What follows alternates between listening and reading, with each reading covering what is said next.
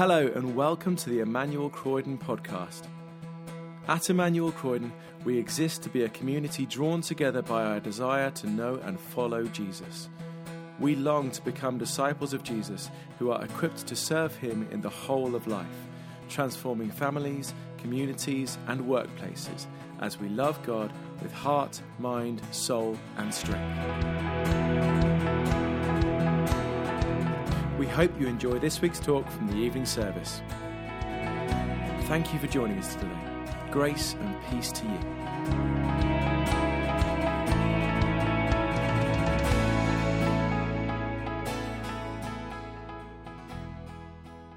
Um, today's reading is from John 2 13 to 17 and Acts 2 42 to 47. Jesus clears the temple courts. When it was almost time for the Jewish Passover, Jesus went to Jerusalem. In the temple courts, he found people selling cattle, sheep, and doves, and others sitting at tables exchanging money. So he made a whip out of cords and drove all of the temple courts, both sheep and cattle. He scattered the coins of the money changers and overturned the tables. To those who sold, to those who sold doves, he said, Get these out of here. Stop turning my father's house into a market. His disciples remembered that it is written, Zeal for your house will consume me. And then uh, the fellowship of the believers. Am I reading the right? Yeah. So Acts uh, 42 to 47. So they devoted themselves, so the fellowship of the believers, they devoted themselves to the apostles' teaching and to fellowship, to the breaking of bread and to prayer. Everyone was filled with awe at the many wonders and signs perform, performed by the apostles. All the believers were together and had everything in common. They sold property and possessions to give to anyone they need. Every day they continued to, make, to meet together in the temple courts. They broke bread in their homes and ate together with glad and sincere hearts, praising God and enjoying the favor of all the people. And the Lord added to their number daily uh, those who were being saved.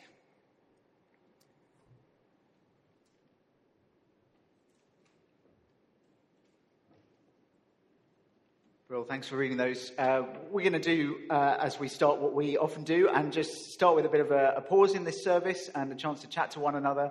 Uh, if we haven't met, I, there are a few new faces this evening, and if we haven't met, my name is John. I'm one of the ministers here, and it's lovely to have you with us. We'll, we'll be able to chat at the end, um, and a chance to chat now. So we're going to have some pictures just come up on the screen, if that's all right, Andy. And these uh, pictures are just a chance, if you'd like to, to um, talk with those near us, um, ask each other, what do these pictures evoke for you? What do they bring to mind for you? You can do that if you'd like, or, or just have a chat, catch up on the week, uh, chance to grab refreshments, um, and we'll do that for, for a few minutes, and then we'll come back together.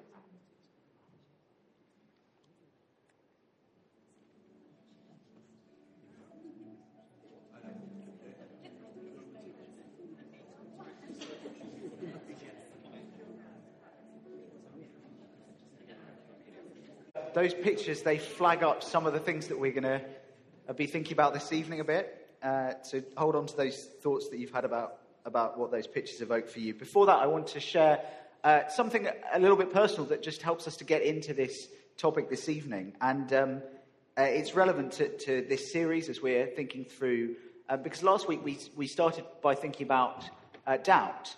And just before I went to uni, I started a process of I guess, grappling with some of the doubts that I had at that point in my life and faith.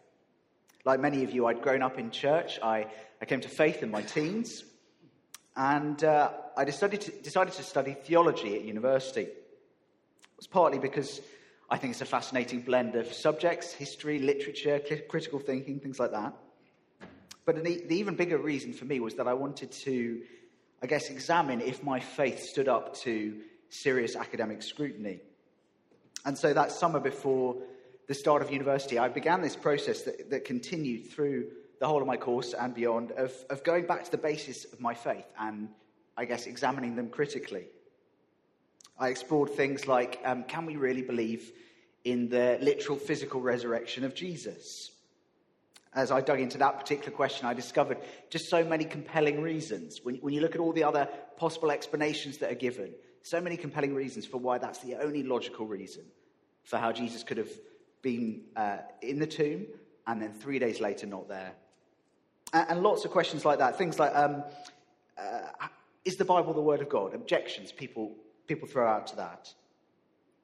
And as I did, did that through that summer and, and through the whole of my course, what happened to me again and again was that as I honestly examined uh, some of the objections, some of the criticisms people level at our faith, what happened was slightly counterintuitive.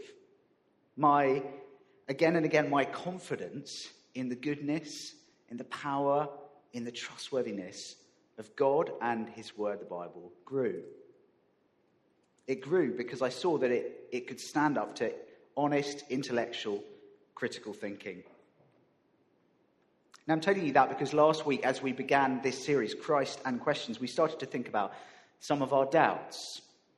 We acknowledged that the doubt is a very normal thing for followers of Jesus to walk through. It's, it's a normal thing, not, not something completely to be feared, but it's also, it's also not where we want to stay. We want to take our doubts to the Lord Jesus and work them through with Him. John gave us some really helpful ways of, of doing that. It would be great to catch up with those if you didn't get them last week. And I've just shared a bit of my story, I guess just a way of encouraging us.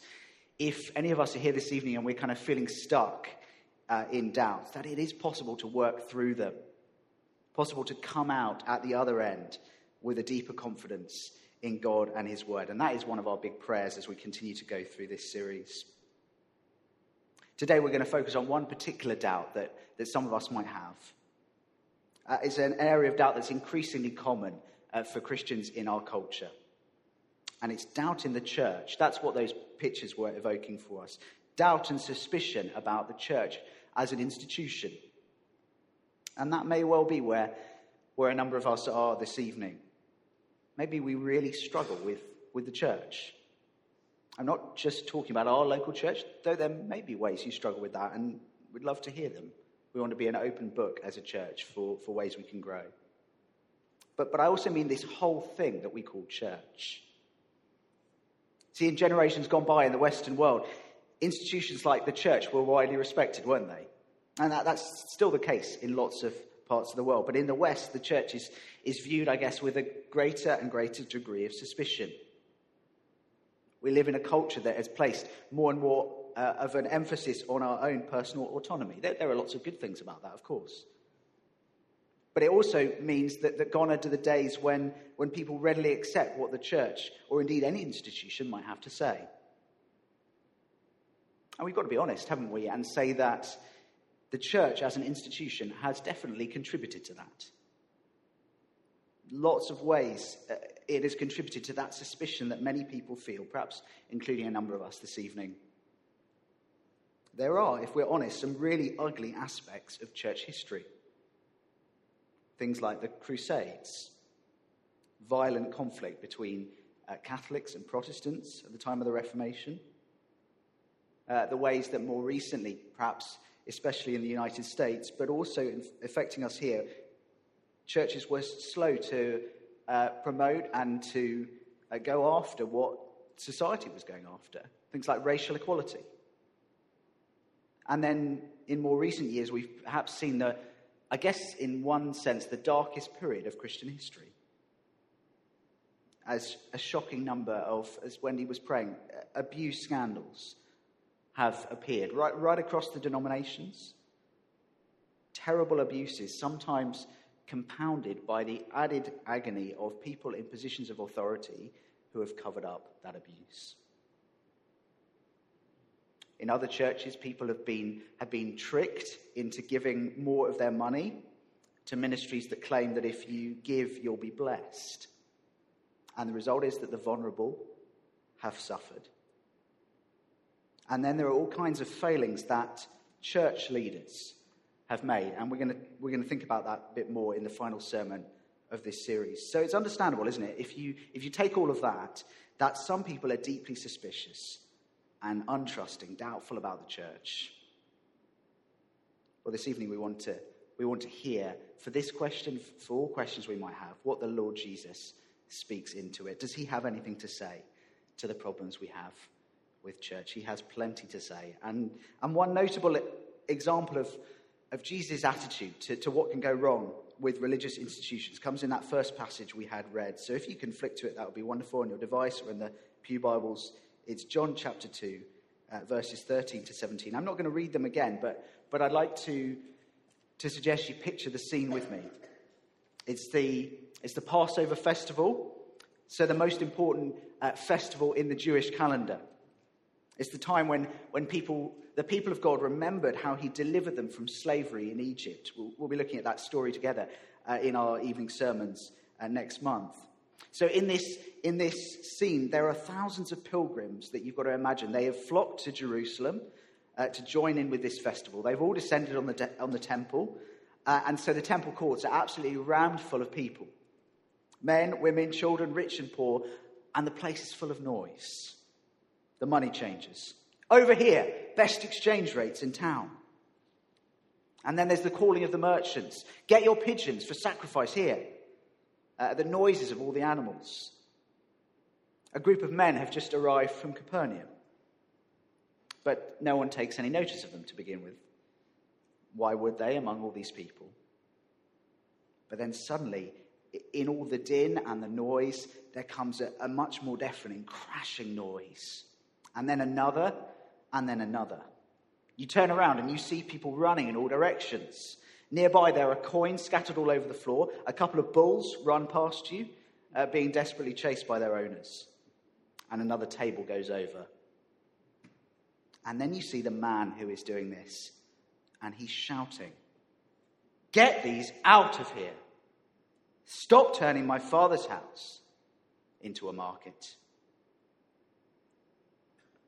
It's not exactly the picture, is it, of Jesus that many people have in their minds. Maybe doing what we're doing this evening, uh, reading the Bible, is quite alien to you. And you had an image of Jesus in your mind as, as the meek and mild figure. And yet here, here he is, throwing over tables. He's making a whip and he's driving people and animals out of the temple courts. It's not at all what you'd imagined.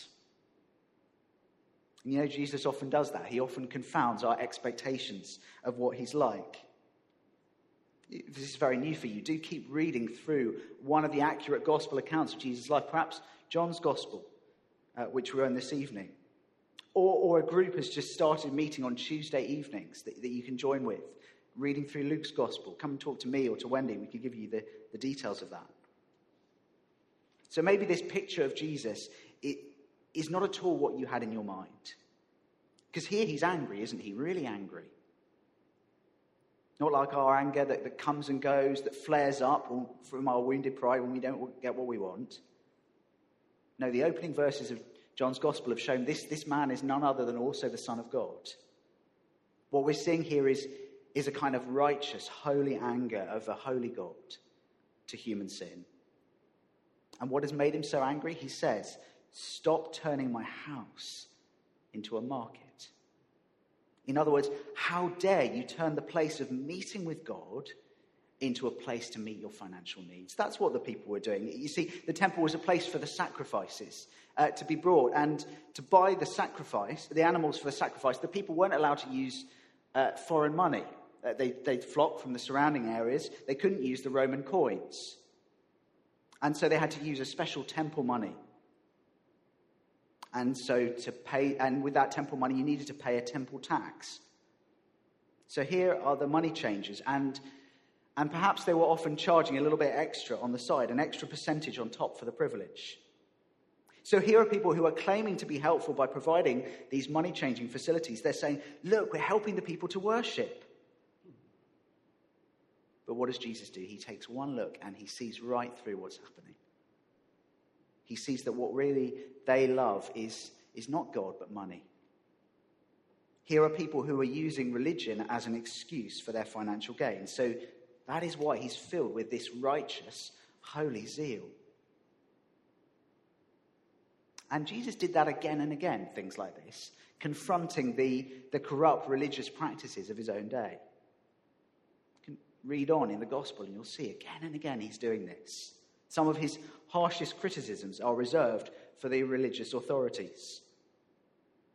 It's clear Jesus had very little time for institutions, religious institutions, that have gone wrong. And that's, that's comforting, actually, for us.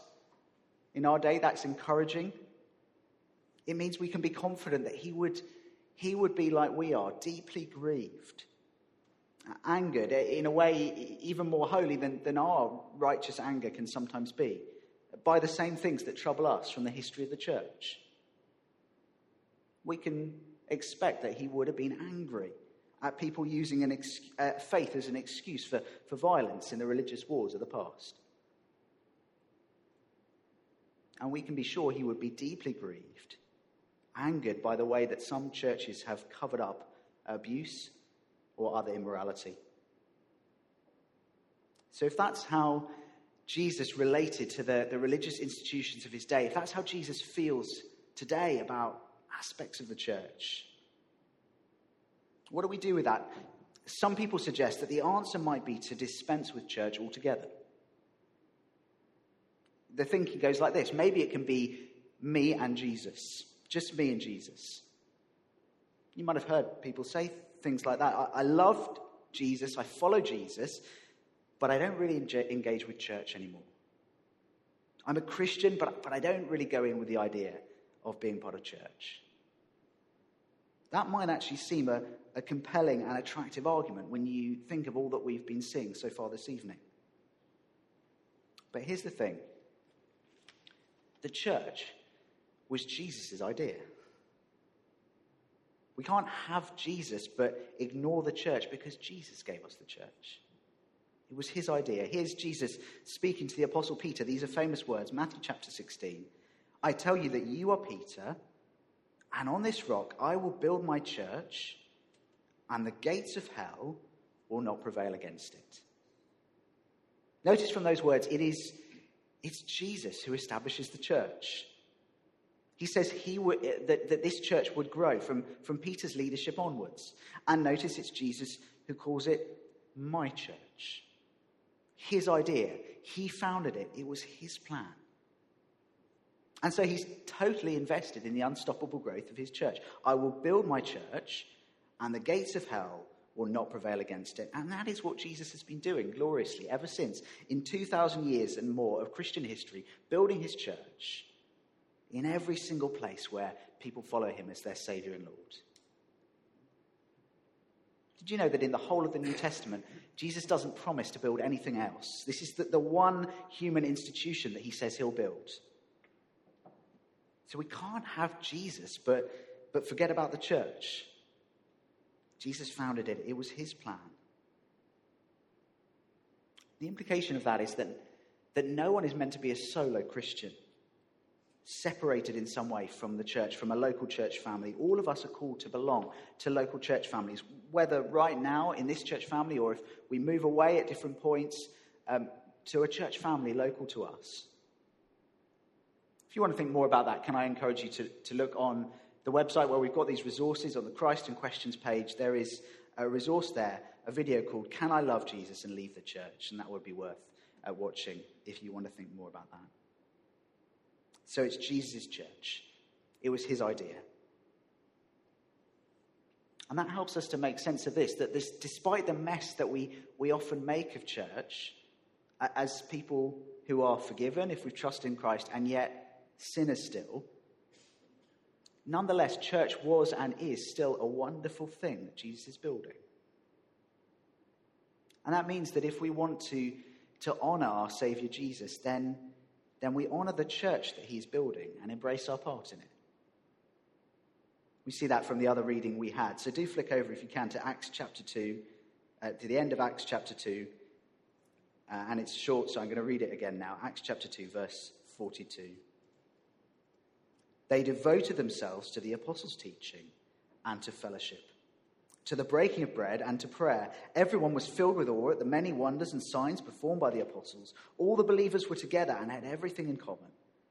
They sold property and possessions to give to anyone who had need. Every day they continued to meet together in the temple courts. They broke bread in their homes and ate together with glad and sincere hearts, praising God and enjoying the favor of all the people. And the Lord added to their number daily those who were being saved. That is a truly wonderful picture of the church. Now, in its earliest days, it, it, as described in the book of Acts, it, it wasn't without its problems. It was still made up of sinful people. But in these early stages, as, as God's people committed themselves to the things that we're about to see, we see a beautiful pattern of church life. As one writer has put it, this is a picture of the kind of church you get when, when the Holy Spirit reigns over an obedient people. So we're just going to pull out a few things from these words that they're going to help us, I pray, to be reminded of the beauty of Jesus' church and hopefully encourage us uh, to, to embrace even more our part in it. First, we're told they, they devoted themselves to the apostles' teaching. Literally, that means that they were continually devoting themselves to it. And the apostles' teaching, that means all the Old Testament, that the scriptures which pointed forward to Jesus. It means all his words and deeds recorded in the gospel. And it means all that the apostles then went on to write about him uh, in the rest of the New Testament and to the emerging churches. So, so the apostles' teaching, that's just a shorthand way of saying the whole Bible. And what we see here is early Christians who are, who are hungry for God's word. Maybe that described you in the early days after you came to faith, over the first few months uh, and couple of years. But, but actually, if you're honest with yourself, you've, you've kind of drifted, and, and this can happen to all of us, drifted from from being devoted to God's teaching through the Bible. It, it might be that one of the reasons for that you, you, know is because of some specific doubts that you have, and, and that's why we want to open up this series as an opportunity to ask those questions to one another. But, but actually, it might be that, that the thing that, that you need most is, is to ask the Lord that, you would, that He would help you to be devoted to it again in a fresh way devoting ourselves to God's words look like reading them. Not just our favourite bits, but all of it. And there are loads of great ways, plans that you can use to, to read the Bible in a year, two years, other ways. Just ask one of us on the team if uh, you would like, and we can recommend uh, that to you. So, devoting ourselves to it looks like reading it, and devoting ourselves to it looks like obeying it. Again, in not just our favourite bits, but all of it because in doing so, we know that all of it is God's good word to us. And in doing so, we honor the Lord Jesus. Well, it's not easy to grow in our understanding of and our obedience to God's word apart from church. If we only ever read it ourselves. And that's why, that's why small groups are a vital part of our church family life together. If you're not part of a small group, you, you're kind of missing out on this, on one, this is just one dimension of small groups. We'll talk about more, but, but missing out on, on, on studying the Bible together and growing together. Please come and talk to me or Wendy or Natasha. We'd love to connect you to a group. Because small groups are a wonderful place for that, for reading the Bible together, growing together. But they're also a wonderful way to pursue those other bits uh, of that Acts 2 passage. We're just going to look at these briefly together. Verse 42 again. They devoted themselves, we've seen, to the apostles' teaching and to fellowship, to the breaking of bread and to prayer.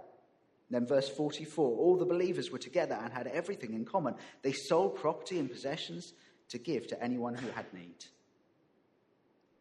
Those are wonderful goals, each one of those things for our church family life together. To prioritize being devoted to the apostles' teaching, fellowship, breaking the bread, prayer, generosity. In other words, this is an early church that made it a priority to spend time together. Yes, on Sundays, in small groups, but also in just in doing all of life together. And you know, it's been wonderfully encouraging coming here and seeing how much of that is already happening in this church family. How, how before and after our evening services, uh, there's this fellowship that those who kindly put on refreshments uh, enable for us. We'd love a few more people in that team please get in touch. Uh, we love how people like Lincoln are great at, at, at organizing social things. And that can continue to grow more and more. Maybe there are people from the church family who, who we can invite over uh, for meals. I'm not just talking about from this, this service, but getting to know people in the morning service as well and, and inviting one another. That might be especially a blessing to people for whom times like Sunday lunch are, are an isolating time. so we can have fellowship together. There, there, are loads of ways we can do that. And as we do that, we, we share what God is speaking to us through the Bible. So we're called to devote ourselves to the apostles' teaching, to the Bible, to fellowship, to prayer.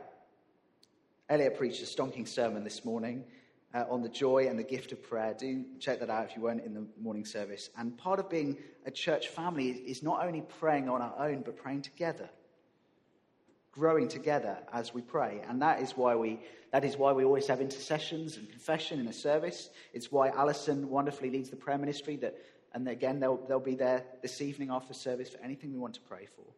That's why we encourage one another to pray through all the joys and trials of life. That's why evening prayer is happening after this service as a, a quiet space for reflection. It's why every month we gather together for prayer at the centre. And, and can I say, particularly, if you've not ever been able to come to a prayer at the centre, it is enormously encouraging time. Spiritually encouraging for us as we gather together, as we pray, and as we say to the Lord, We need your help. We need you to come and work among us. So there's the apostles' teaching, there's fellowship, there's prayer, and lastly, we're told it's a generous church. All the believers were together, verse 44, and had everything in common. They sold property and possessions to give to anyone who had need. Again, a wonderful picture for us. We get to know one another in our fellowship, and we, and we discover practical and financial ways that we can bless one another. That's a reason why, as part of the Church with Warmth response to the cost of living crisis, we have set up a, a support fund, a financial support fund. And if there is anyone here who is struggling, can I say, please don't be English about that, British about it. Please come and, and say that, that, that help would be, would be needed. That help is available. And that's why every part of our Church with Warmth and community activities uh, exists. The Renew Cafe, the Warm Spaces, really enormously thankful for people like Al, Matt, uh, Carol, and, and a huge number of us who have contributed to that. Those are really helpful. Those are proving to be really, really encouraging times of being community together, of, of having fellowship, showing generosity to one another and the wider community. So they devoted themselves to prayer, to the apostles' teaching, to fellowship, to generosity. And as all of those things happened, we see that, that the Lord comes and he works, and people come to discover the saving knowledge of the Lord Jesus. It would be a great thing for us to pray as we continue to try and be a church family like this at Emmanuel, that, that people would come to know Jesus because they see distinctive Christian community in us. Now, that picture, I hope, gives us just a reminder of the beautiful thing that, that, ch- that church is, that Jesus is building.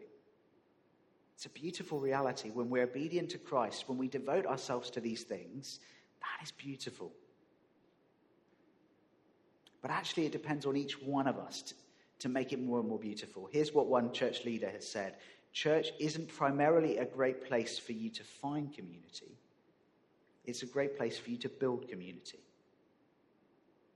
So I just want to say as we close if you have been tempted to give up on church, maybe because of its failings. I hope that instead you'll be encouraged from, from these words from Acts chapter 2 to take your place more and more in church family life. See, one of the very best ways that we can, we can deal with our doubts about the church is not to walk away from it, but to throw ourselves into it. That's a challenge uh, each of us will take to heart this evening. Let me just pray briefly for us, and then Wendy will come and continue to lead us. Father in heaven, we praise you for this wonderful picture of church life. And Father, even as we bring to you all that, all that we know in church can be difficult, can be painful, things that the church has got wrong. Father, we pray you would forgive us, but we pray you would make us more and more this kind of people, devoted to, to the apostles' teaching, to fellowship, to the breaking of bread, to prayer, to generosity. And Father, we pray that as we do that, you would indeed add to our number those who are being saved. We pray it in Jesus' name. Amen. Thanks for listening to the Emmanuel Croydon podcast. For more information about our church and everything we have going on, visit our website, emmanuelcroydon.org.uk. You can also follow us on Facebook, Twitter, and Instagram to see and hear what's going on in the life of our church.